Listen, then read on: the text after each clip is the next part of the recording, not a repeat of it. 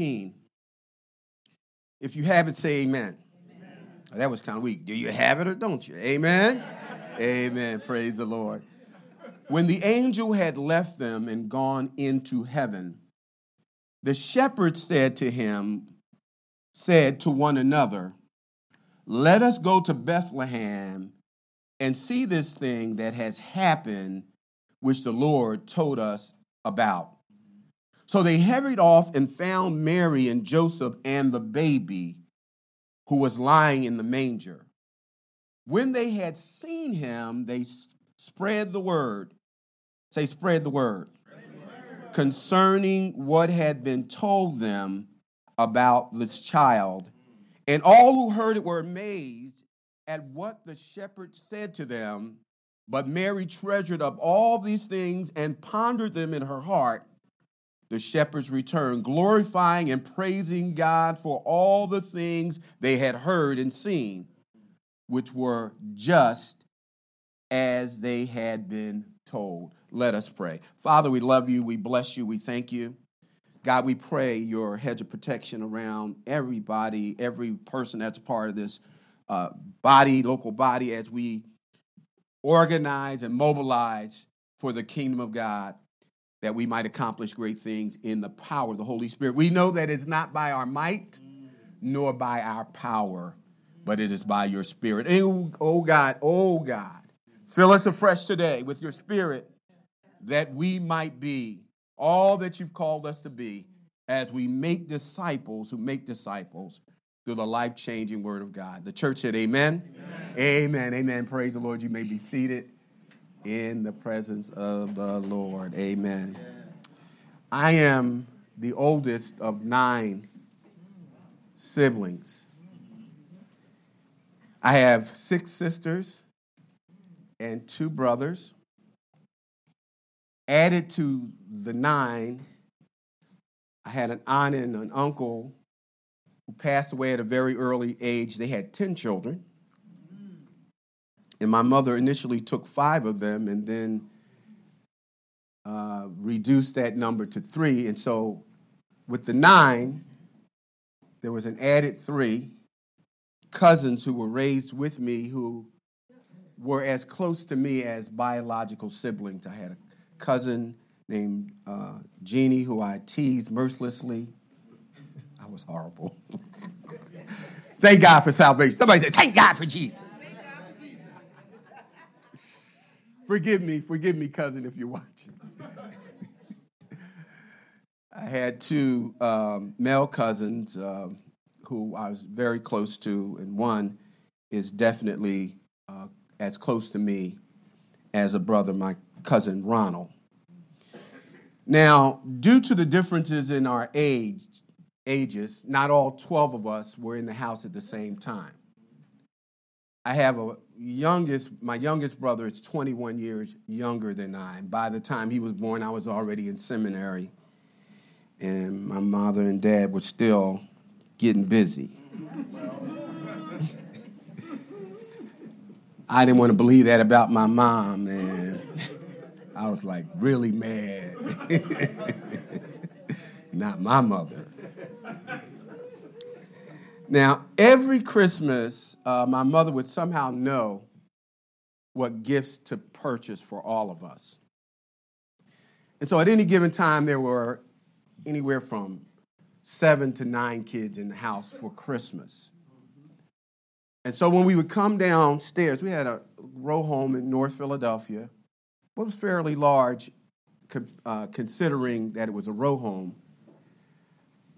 The entire front room was covered with toys. You could literally barely walk because of toys that were spread. And they were never wrapped, but they were spread around the floor. And so as we excitingly bum-rushed that room and were directed to our individual gifts, we would begin to open them.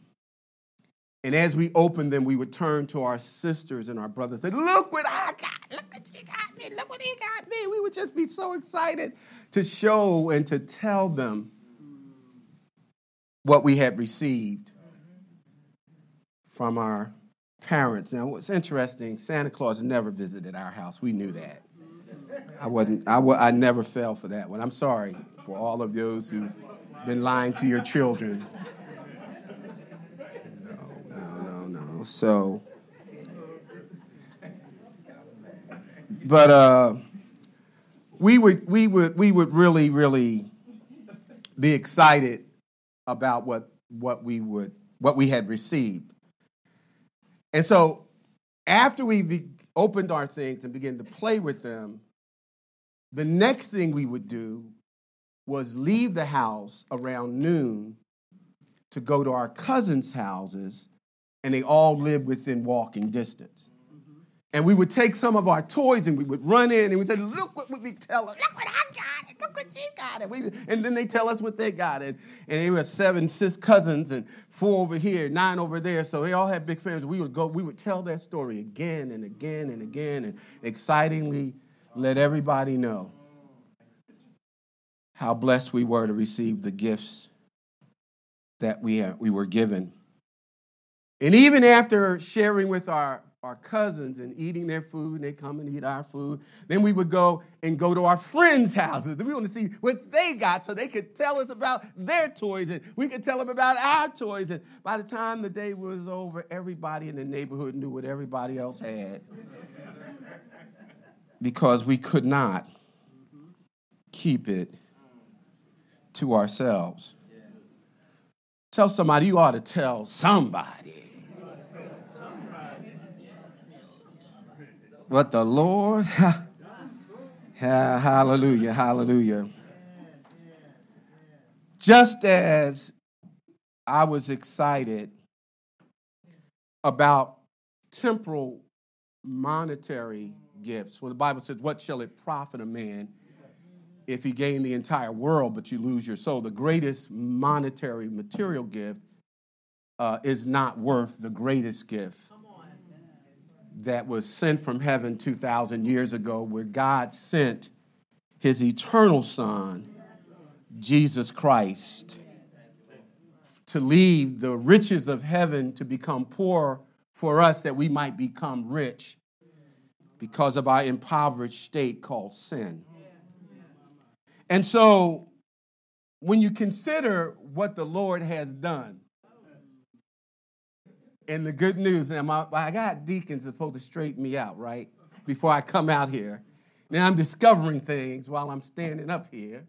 So praise the Lord, hallelujah. Somebody say, turn your head. That means turn your head. See what's in the back of the room? Hallelujah, there we go, praise the Lord.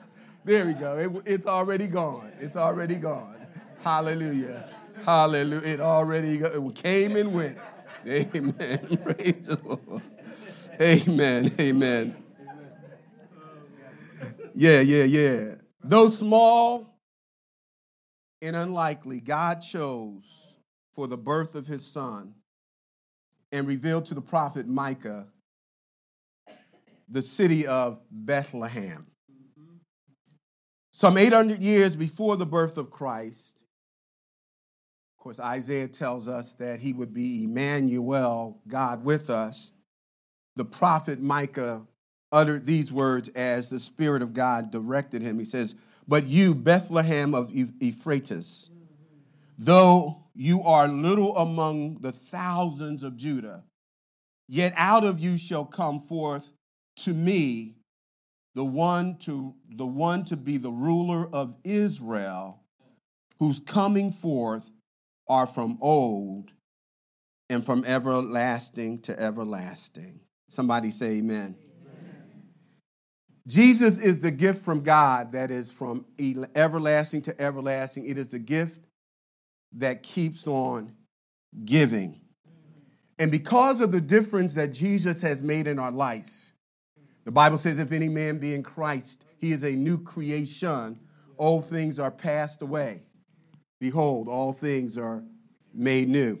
Present progressive tense, all things are becoming, have been made new, and continue progressively to become new as we yield to the leading of the Holy Spirit.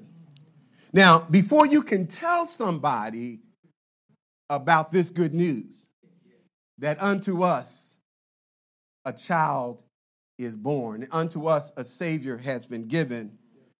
There are at least four things that I want to share with you today as you prepare for tomorrow and the interactions that you're going to have that you ought to tell somebody, but you need to know some things in order to effectively tell them. Somebody say amen. Amen.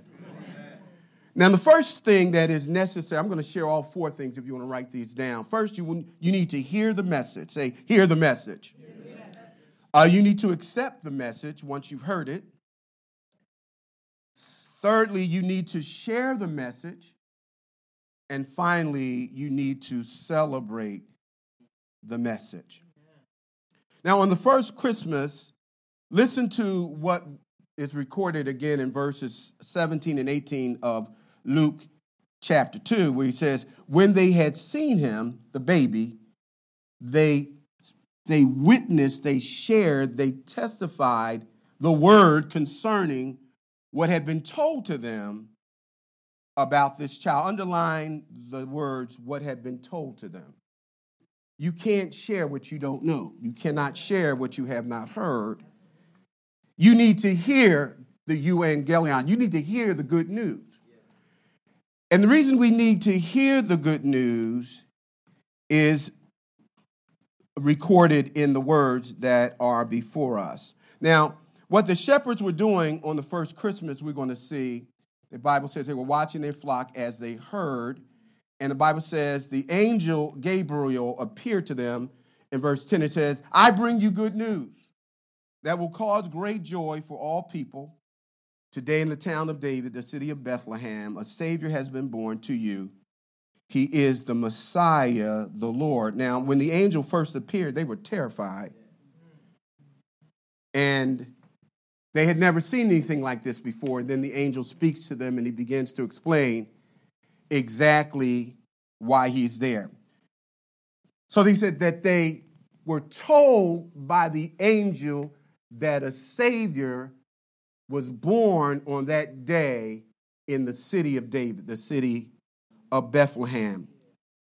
And I want to consider with you why we need to hear the good news, why we need to hear the good news before we can share. The first thing the Bible teaches us is that faith comes by hearing. In order for us to believe, we need to have something to believe. And so in Romans chapter 10, verses 14 and 7 through 17, it says, How then shall they call on him who they have not believed? And how shall they believe in whom they have not heard? And how shall they hear without a proclaimer, a preacher? So faith comes by what? Hearing, and hearing by the word of God. In order for people to come to know the Jesus that we say we know and love, somebody has to tell them. Amen. Somebody has to. I believe in lifestyle evangelism. Live before them. Let your light so shine before men that they will see your good works and glorify your Father in heaven. But at some point, somebody has to say something. And so faith comes by hearing, and you can't hear without a proclaimer, and faith will not be ignited or directed towards what we need to believe unless someone has spoken. Faith must also be informed by biblical truth before it can produce living faith. Every faith is not correct. You can believe that you can outrun a train, and you will be wrong. What you believe matters. Therefore, your faith must be informed by biblical truth before it can produce living faith. The Bible says, now the angel... speaking, this is a passage from Acts chapter 8. And you remember the story of when in Acts chapter 7, the first deacon, one of the deacons is actually slain, Deacon Stephen. He's killed. And the Bible says that the church scattered. And as the church scattered, because Jesus had said in Acts chapter 1, verse 8, he said, but when the Holy Ghost has come, you shall be what? My witnesses in Jerusalem and Judea and unto the uttermost parts of the earth. And so when the church started in Acts 2, it expanded in Jerusalem, and the Jews were cool with that. The church was becoming a mega church, but they didn't want to go to Judea. They didn't want to go, especially Samaria. And so what the Lord allowed was some heat, some persecution some suffering and trouble to come upon the church. And so Stephen was stoned. And as a result of that, the church scattered. And one of the places that they went was one of the least expected places. One of the deacons named Philip went to Samaria. And while he was there, the Samaritans heard the good news. Faith comes by hearing and hearing, and they responded to the message. And the church blew up in Samaria. Philip was the second pastor of the second largest church at that time. But the scripture tells us, when you get an opportunity, I'm not going to read it for you, but beginning in Acts chapter 8, verse 26, the Bible says that the Holy Spirit spoke to Philip. And he said, I want you to leave the mega church, and I want you to go down to the desert of Gaza. In fact, the Holy Spirit took him to a place called the Gaza desert. And so as he is arriving there, there is an Ethiopian eunuch who's the treasurer of the entire country of Ethiopia, and his queen is named Eunice. And he is in the chariot. The Bible says he has just left Jerusalem because he was a proselyte. He went to Jerusalem to worship. And the Bible says that the Holy Spirit directed, the scripture tells us, Jesus said, follow me and I'll make you fishers of men. And so as Philip is following the direction of the Holy Spirit, he overhears the eunuch reading the scriptures. And he's reading from the book of Isaiah chapter 53. He was wounded for our transgressions. Our iniquities were placed upon him. And he was reading that. And so Philip came alongside the chariot, his limo, and he said to the Ethiopian, he said, do you understand what you're reading? In order for faith to be informed, somebody has to give an explanation. Faith comes by hearing. You got to tell somebody, but the person that you're telling, in order for them to receive, there has to be an explanation. And so when the Ethiopian heard Philip ask the question, do you understand? He said, how can I understand unless somebody explain it to me? Talk about low-hanging fruit. Talk about the harvest. So Jesus said the harvest is plentiful, but the labors are few. If we would just look around, the fruit is hanging low. But in order for those who are receptive and open to coming to have a personal relationship with the Lord, we have to not only be willing to tell them, but to explain to them the good news. And that's exactly what Philip did. The Bible says, but sanctify the Lord God in your heart and be ready to give an answer to every man who asketh for reason of the hope that is within you with fear and trembling. That means that every Christian, since you trusted Jesus, you know enough to lead another person to Christ. And so the scripture says, be ready always, sanctify, have a sacred thinking or mindset about telling people about Christ, because receiving Christ is the difference between eternal death and damnation. So sanctify the Lord God in your heart and be prepared to give an answer, to give an explanation to everyone who asks a reason. Why do you have hope? Why do you think you're going to heaven when you die? Why is your life different from mine? Why are you now the salt of the earth when you were the sludge of the earth? And so be ready to give an answer to everyone who asks for a reason of the hope within you. And he said, be careful how you do it. Do it with meekness and fear. And so faith must be informed. Faith becomes alive when it is shared. Faith comes by hearing. Faith that responds to the word of God also produces fruit. And so what the angels do, they appear to the shepherds, and shepherds are clueless. They don't know what's happening. The angels give an explanation. And based on what the explanation was given, the verse 20 later says, and that everything that they were told happened the way it was told. So the word that they were given from the angels that got it from God came true. And so when it comes to reaching people for Jesus during this season, we need to be prepared to give an answer. We need to understand that they will not know unless we tell them. And we also need to know, when you get an opportunity, in 1 Thessalonians chapter 1, verses 6 through 8, the Bible says, you not only heard the message, speaking of the Thessalonians, you became the message. So when people hear the word, understand the word will change them And when the word changes them from the inside out, they become a testimony of the power of the gospel to do what the Lord said it would do. Yeah, yeah. Amen. What our world needs now, we thinking about politicians and we need to stop climate change. Yeah, we need all that. But more than any of that, we need Jesus. We need to tell people about Christ, because when Christ comes into our life, we will forsake sin. When Christ comes into our life, we will turn away from those things that have filled our heart with anger and wrath. Isn't it interesting how angry people are? Yes. And in fact, people make money off of showing you stuff on TikTok. We spend all this time watching TikTok, people getting into physical brawls, women fighting men, and people throwing dogs. I mean, just crazy stuff.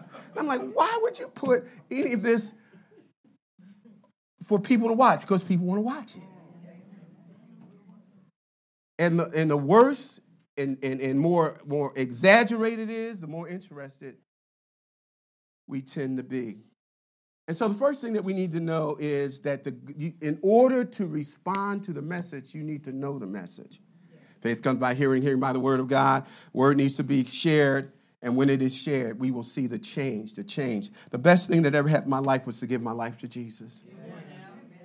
If you had known me then. Amen. 1972, I said yes to Jesus. But before then, I was a good sinner on my way to a bad place called hell. And the Lord changed me. The Lord met me. I wasn't seeking Jesus. The Bible says no man can come to him except the Spirit of God draws him. And the good news is the Bible says, let come. And the Bible says, all that come, as you are drawn by the Spirit, I will in no wise cast out. Aren't you glad he didn't turn you away? Aren't you glad he pursued you? Aren't you glad? I don't know what day your day was, but I know that the Lord came into my life on a Wednesday night.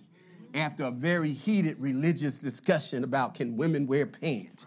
Oh, of course, that's the most important thing that you could ever talk about regarding salvation. And we spent hours talking about that. And the Lord used that experience of legalism and tradition to bring the group that I was the president of, force us into a room where we begin to just cry out to God and pray. And in the privacy of my prayer time, folk already thought I was saved. I was leading a Christian group, but I didn't know Jesus. I wonder why I couldn't understand the Bible. I wasn't saved. The Bible said that the natural man receiveth not the things of the Spirit of God, neither can he know them because they are split of his own. I didn't have the Spirit of God living in me, but I was a good churchgoer. I was in church for years, but I had never heard the story. Nobody had told me that Jesus had died for me, and I had to personally trust him as my Lord and Savior. I didn't understand that. I knew how to sing a little bit. I knew how to do the strut and all of that, how we walked in the church. I had all that down. I had my robe and I looked good like the rest of them, but I was on my way to a crisis eternity because I didn't know the message. I didn't know the message. But that Wednesday night, God, the Holy Spirit spoke to me and I said, yes, Lord, yes, Lord, yes, Lord, yes. And since that day, I have never not been the same. I'm so grateful that I know him. Aren't you glad that the Lord met you right where you are? Aren't you glad that he changed the way you think? I mean, there are times when I just ain't thinking right, but the Holy Spirit, the Bible said that the Spirit himself not only maketh intercession for us, but the word of God is a discerner of the thoughts and the intents of our heart. The word of God will show us how messed up we is. Sometimes you think you got to straighten somebody. No. The word of God will work on Christians. I thank God for the ministry of the Holy Spirit. Sometimes we just need to let the Holy Spirit do his work. The scripture says that the Spirit himself bears witness that we are the children of God. And as many as are led by the Spirit, they are what? They are the sons and the daughters of God. When we belong to the Lord, he will make a difference like he did in the Thessalonican church. They turned from their idols. The message was lived through them. I wonder today if somebody came to church from your job, would they be shocked to see you in church? Are you the message where you work at? Have you told anybody? Now, we see why the message needs to be shared. We see that the message was first shared with the shepherds by the angels. But who were these shepherds? And when I thought about the closest thing I can think about when it comes to shepherds, there were some great shepherds: Abraham, Isaac, Jacob. David was a great shepherd, but Moses was a shepherd. But the average shepherd was despised. They were isolated from everyone. They were considered unclean, so they couldn't even go to church. They had to go through this extensive ceremonial cleansing in order to go to church. Now, what they were doing, a part of what they did, the shepherds were the ones who groomed the sheep or the lambs that were used for sacrifices down at the temple, but they couldn't come to the temple. They were considered too dirty. They were considered too common. They were uneducated. They were unsophisticated. I thought about the closest thing I can think about is a panhandler. Somebody standing on the corner and saying, "I'll work for money." And we might give them money. You might even give them something to eat, but you ain't taking them home. You ain't saying, "This Christmas, would you don't? I'm gonna pick you up about 2:00. Just stay on that corner and have on the same stuff you've been wearing for the last couple years, and you don't have to do no hygiene. Just be prepared. I'm coming to get you, and we're gonna celebrate the birth of Jesus, the greatest gift of all time." Now, maybe some of you are going to do that now that I've suggested it. It's definitely an opportunity out there for you to do that. But I wouldn't recommend it. I wouldn't recommend it unless the Holy Spirit definitely gives you some clarity, because a lot of times you're dealing with mental illness, you're dealing with drug addiction. But the point is, shepherds were considered the lowliest profession. That's the last thing you want to say. This is what my family does. We're panhandlers. And my little children, they're going to be panhandlers too. That's not something you want to brag about. This is not somebody that you would friend on your Facebook page. This is not somebody that you would be interested in their profile. What they say on Twitter today, you wouldn't be following them in any kind of way. In fact, you see, I'm going to go a different way because they're still out there asking for the same. I just gave them something. They said, so this is how the shepherds were viewed during this time. But guess who God chose? The Lord that saved us was not born in a palace. In fact, he was born in an animal's stall, in an animal's trough. They called it a manger, but it was a place where horses drank water and where they ate straw. And so when the Lord decided, I'm going to introduce the birth of my son, he didn't start on Madison Avenue. He didn't start at the White House. He started at the outhouse. And he chose shepherds who no one would ever. In fact, if a shepherd had to be called, a shepherd could witness a murder occurring, but because of his occupation and his status in society, his testimony would not be considered reliable. When I thought about those shepherds, I thought about us. The foolish things, the weak things, the ignoble things. When we were running from God, he ran after you. He ran after me. He didn't save us because we deserve it. The Bible said we're saved by grace through faith. See, our problem sometimes is we think we our stuff don't stink and we weren't all that bad. But if you ever committed one sin, the Bible said if you break the law in one point, you're guilty of defiling the entire law. So in spite of us, we were wretched sinners undone in need of salvation. And God looked beyond your fault. He looked beyond my fault and he saw our need and he decided to reveal the light that would remove the scales from our eyes to cause us to see our need for Jesus. I wonder if you recognize that he didn't have to save you, that the Lord didn't have to pursue you. He didn't have to love you. Like the Bible says, while we were yet in our sins, God proved how much he loved you by sending his son for you. He died for you. We are those shepherds. We are those outcasts. We are those that are undeserving. And yet, the Lord reached out to save us. Aren't you glad about it? It don't matter how you look. Don't matter what people say about you. Don't even matter what you did. if you made a decision to trust Christ, that's the difference. When you consider what the Lord what he had to work with when he chose you, it ought to make you glad. It ought to make you humble. It ought to make you want to serve him. That's why when you know a Christian, the Bible says the Christian hungers and thirsts after righteousness. Everybody talking about Jesus don't know Jesus. When you start using the name of Jesus in the word of God to people who are genuinely saved, something on the inside called the Holy Spirit who came to give us conviction and correction from God, it will begin to work on you. God chose the nobodies. Oh, the Apostle Paul, the great Apostle Paul, who wrote most of the New Testament, the brother who's established the majority of the New Testament churches. He was multilingual. He was a doctor of theology. He was a Pharisee of the Pharisee, he was from the tribe of Benjamin, circumcised on the 8th day. This dude was a scholar. He was an up-and-coming star. He might have replaced the top of the Pharisees, Gamaliel. He was moving in that direction. Everybody looked to Paul. That's why when it was time to get rid of the Christians, they chose Paul. He was the up-and-coming. So listen to what the Apostle Paul says about himself.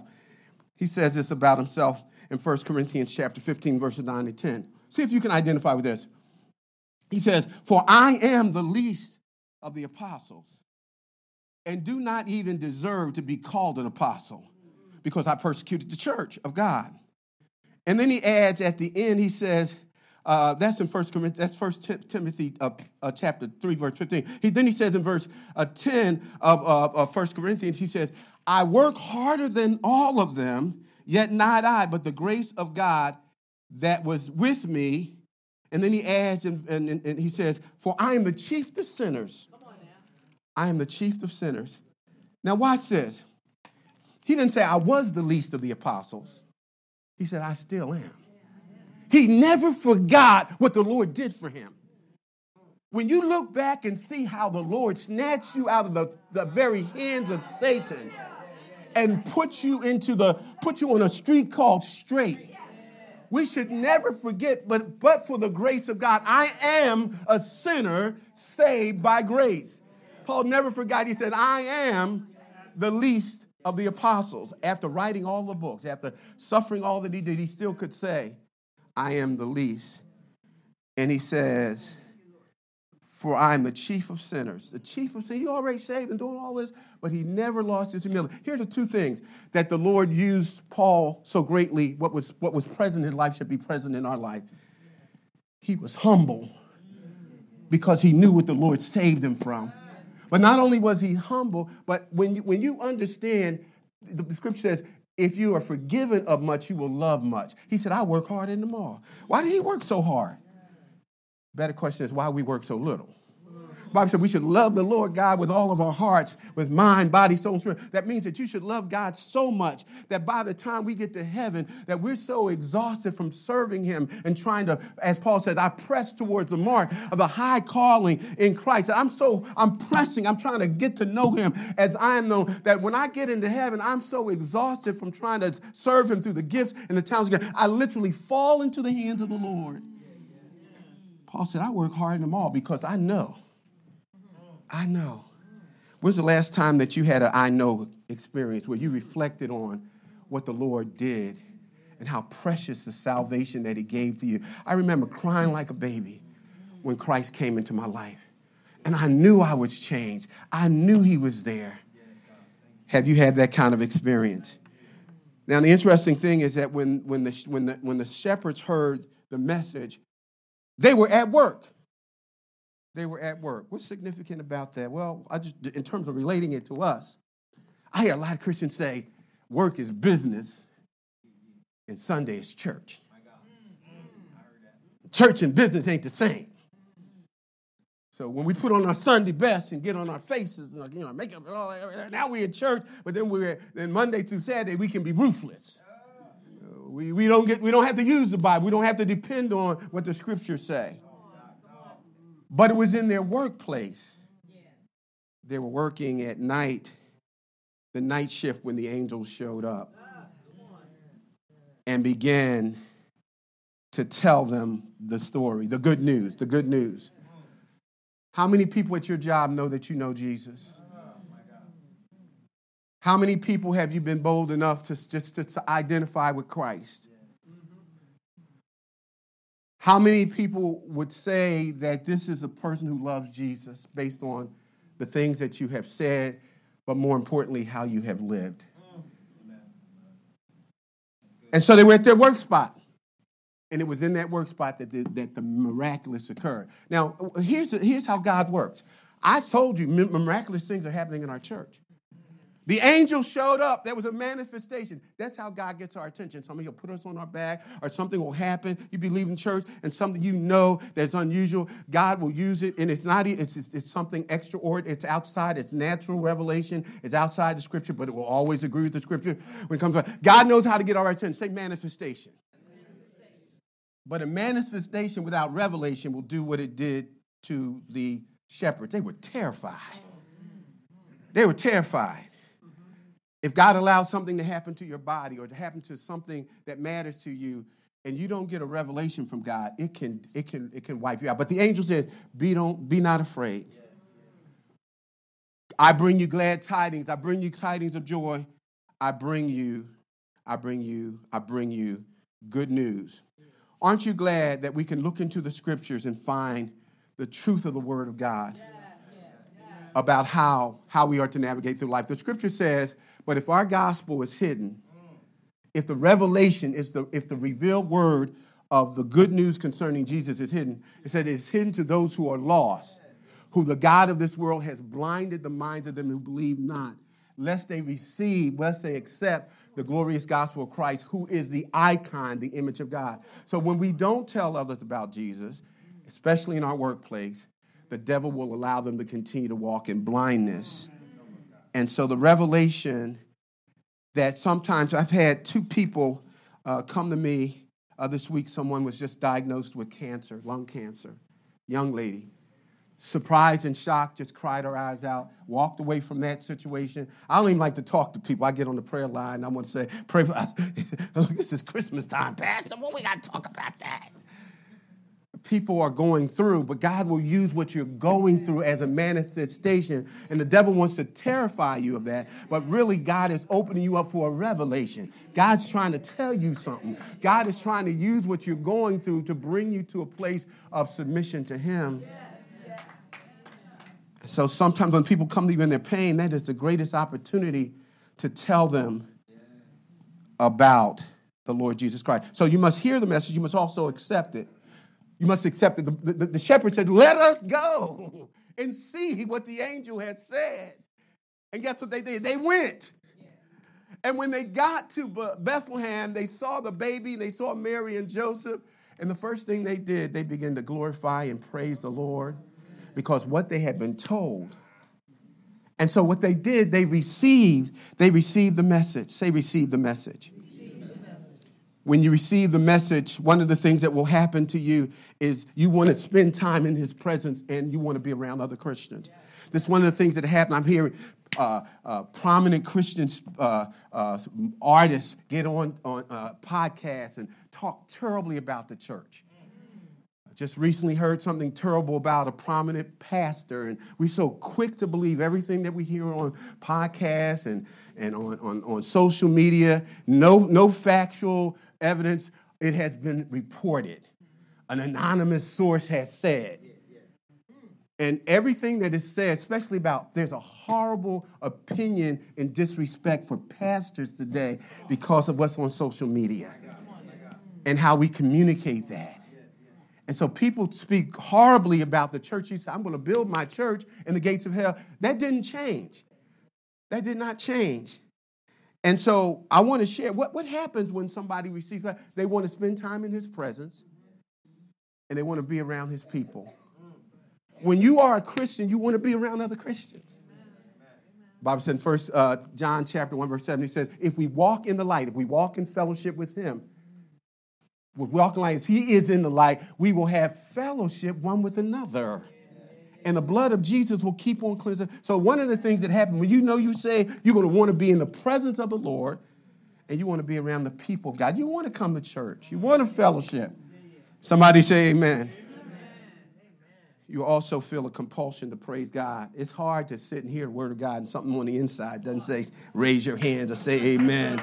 You're going to respond some kind of way. A tear may trickle down your eye. You might find a little something going on your leg, and you may find yourself standing up. And I don't do that kind of stuff. Well, when the Bible says, when we're filled, it said, be not filled with wine. Don't be drunk with wine, but be filled with the Holy Spirit. Well, why do you talk about wine? Because when you drunk, when you get ready to go to New Year's, and you talk about how you're going to celebrate and bring the new year on, what you're talking about, you want to be in an altered state of mind. You want to be thinking of some wine or a way. You want to be thinking kind of easy. You want to be different from how you normally are. That's what wine does. That's what spirits do. So when the Bible says to be filled with the Holy Spirit, it means that you're going to act like you normally don't act. You're going to act like the Spirit, because it's not about you. It's really about Him when the Spirit of God is taking over. Amen.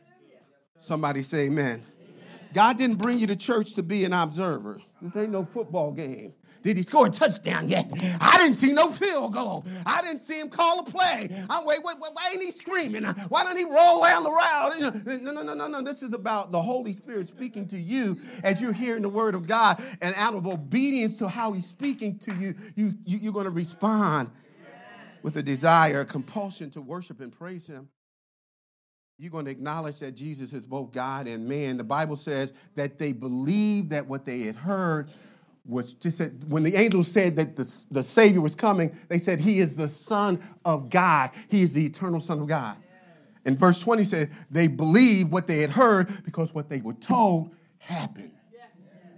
So a true Christian believes that Jesus is more than a man, more than a teacher, more than a prophet, more than somebody help you to hit the lottery.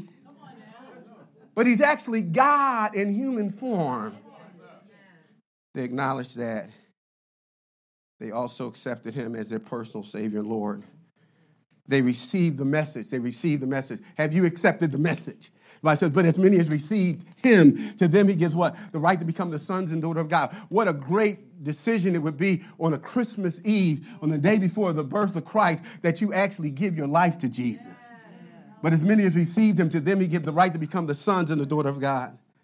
I heard about this woman named Betty. She didn't have to die, but she did. She died. She died. Her daughter called. The doctor made a personal home visit. She had a severe cold. The doctor said, your mother has pneumonia. We're going to medicate her. She can stay home, and we'll monitor her.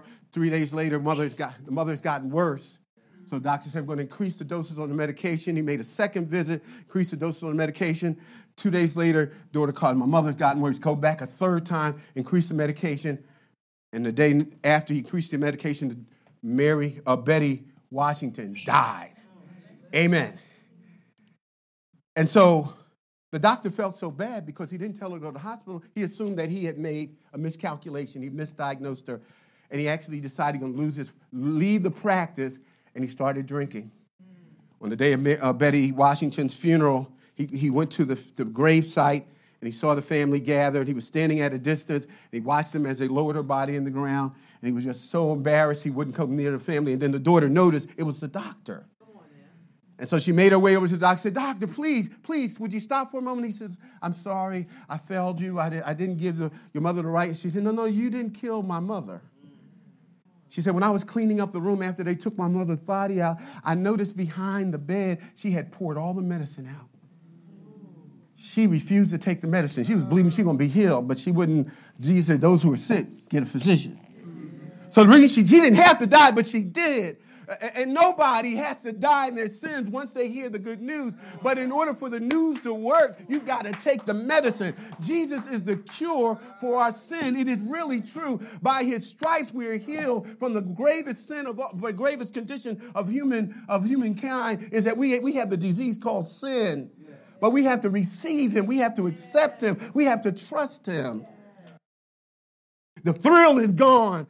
Some of us are like the church of Laodicea. The Bible says, Jesus speaking, says, behold, I'm standing at the door of your heart and I'm knocking. You have in church, you got praise and worship going on. You got all, you say you're rich, you say you got vision, you say you're clothed. But when I look at you, because I'm standing at the door, I'm at church, but I can't get into my own party. He says, I'm going to spew you out of my mouth because you're neither cold nor hot, you're lukewarm. There are a lot of Christians who are lukewarm, who aren't telling anybody about Christ. because you lost your passion for Jesus. I want you to know a Christian that doesn't pray doesn't have any passion. A Christian that doesn't pray is not humble because you're depending upon yourself. A Christian that has lost their way, I guarantee it's not anything complicated. It ain't what the church did. It really is a question of let's look at the fundamentals of your walk with God. What about your prayer life? What about time you spend in the Word? The Word will not have the same impact on you if prayer is not a part of your daily experience.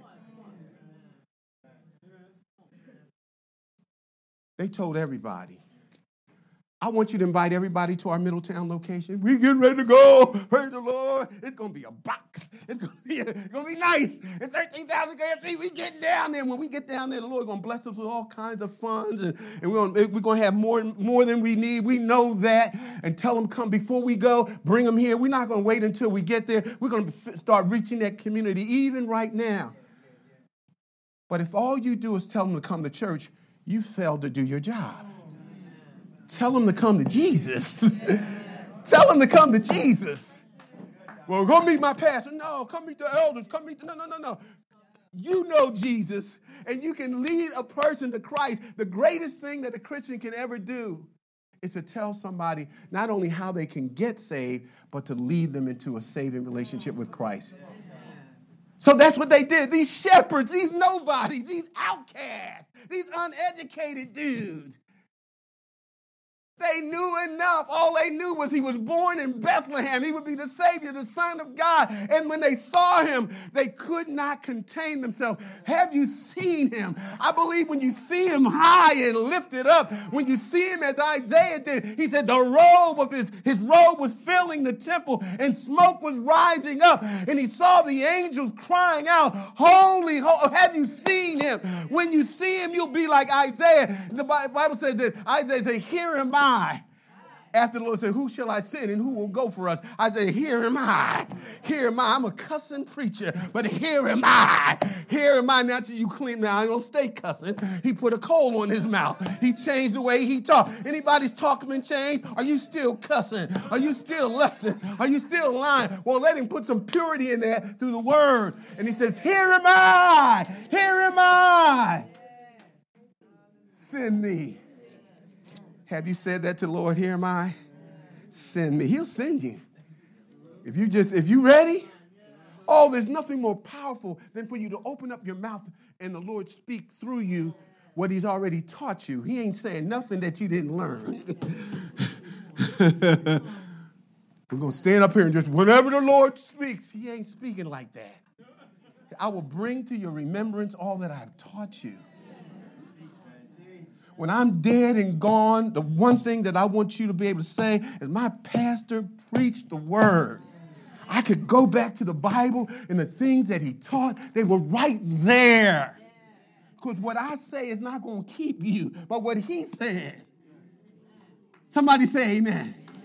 Why? Because the word works. And so they shared the word. Now, how should you share the word? We're going to finish with this. You should do it intentionally. When they heard it, they said, look, we got to do something. If you don't make up your mind you're going to tell somebody about Jesus this Christmas, guess what? You'd be just drinking your eggnog,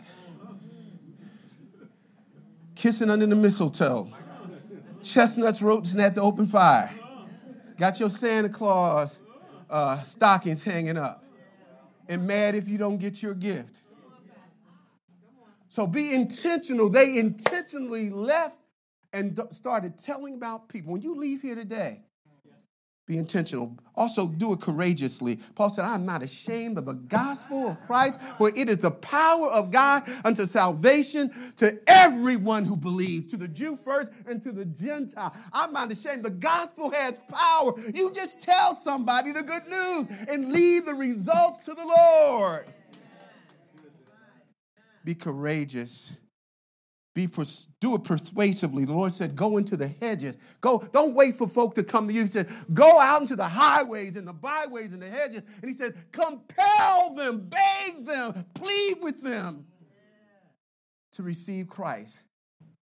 Do you know what the worst thing that could happen to a person is not that they die of some disease, but that they die not knowing Jesus. That's the worst thing. So it ought to burden our hearts. Be persuasive. Do it humbly. Paul said, I am the chief of sinners. The chief of sinners. Pride is not a virtue. God said, I resist the proud. I resist the proud. But for the grace of God. Somebody said, but for the grace of God. Do it clearly. I wonder the last time you heard somebody on TV preaching and they gave a clear presentation of the gospel. Mega churches. Nobody sharing the gospel. Nobody telling anybody how to be saved. Telling you how to give. How to another level for another devil. Reposition yourself. Get rid of all those hang-oners. But who's telling folk how to get saved? Devil don't care about no church and music. The Bible says, for the foolishness of the preaching of the cross is what saved folks. People need to hear the foolishness of the cross, the death, burial, and resurrection of Christ. Be clear. Paul says, for I am determined not to know anything among you except Jesus and him crucified. He said, and my speech and my preaching were not of persuasive words of human wisdom, but in the demonstration of the Spirit and power. When he preached, I preached in the power of the Holy Spirit, the death, burial, and power in that church. Oh, you can stand flat-footed when you tell people this is what happened. He died for you. He was buried for you. He rose for you according to the word of God. Do it prayerfully. The Bible says in Acts chapter 4, verse 31, when they prayed, the whole place started shaking. And the Bible said they had a boldness to pray and to share Christ that they had never experienced before. So before you share at your workplace, before you share tomorrow, do it prayerfully. Do it obediently. It's a sin not to share Christ. Jesus said, but you shall receive power. He said, go into all the world and preach the gospel. Those are commands. They're not optional. Well, we got a pastor. We got people trained. No. You saved. You're commanded to tell us. That's how the church grows. The way the church is going to grow, you lead people to Jesus through evangelism, and then you disciple them so that they can disciple others through evangelism. And that's how the church grows. Do it obediently. And the Bible says they went away glorifying the Lord, shouting and praising God. Shouting and praising God. When you've been in his presence, you want to shout and praise the Lord. Let me end with this as we prepare for this Christmas. A missionary, I'm going to also ask Sister Hester to make her way up here. A missionary pastor who was a physician met a gentleman in China who had cataracts, and he was going blind. And so what he did, as you're paying attention to me, he did surgery on the man's cataracts. And this man who was going blind now could see. So he went back to all of his friends, and he had 48 friends that were also blind or going blind. And he told them about a physician who could give them sight.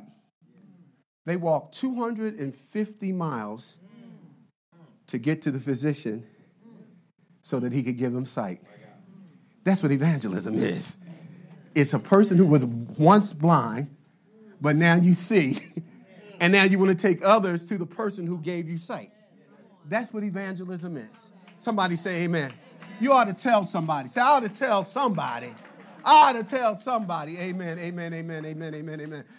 Would you stand? Sister Hester is going to help us to get that message in our spirit as we leave today. Somebody say amen, amen.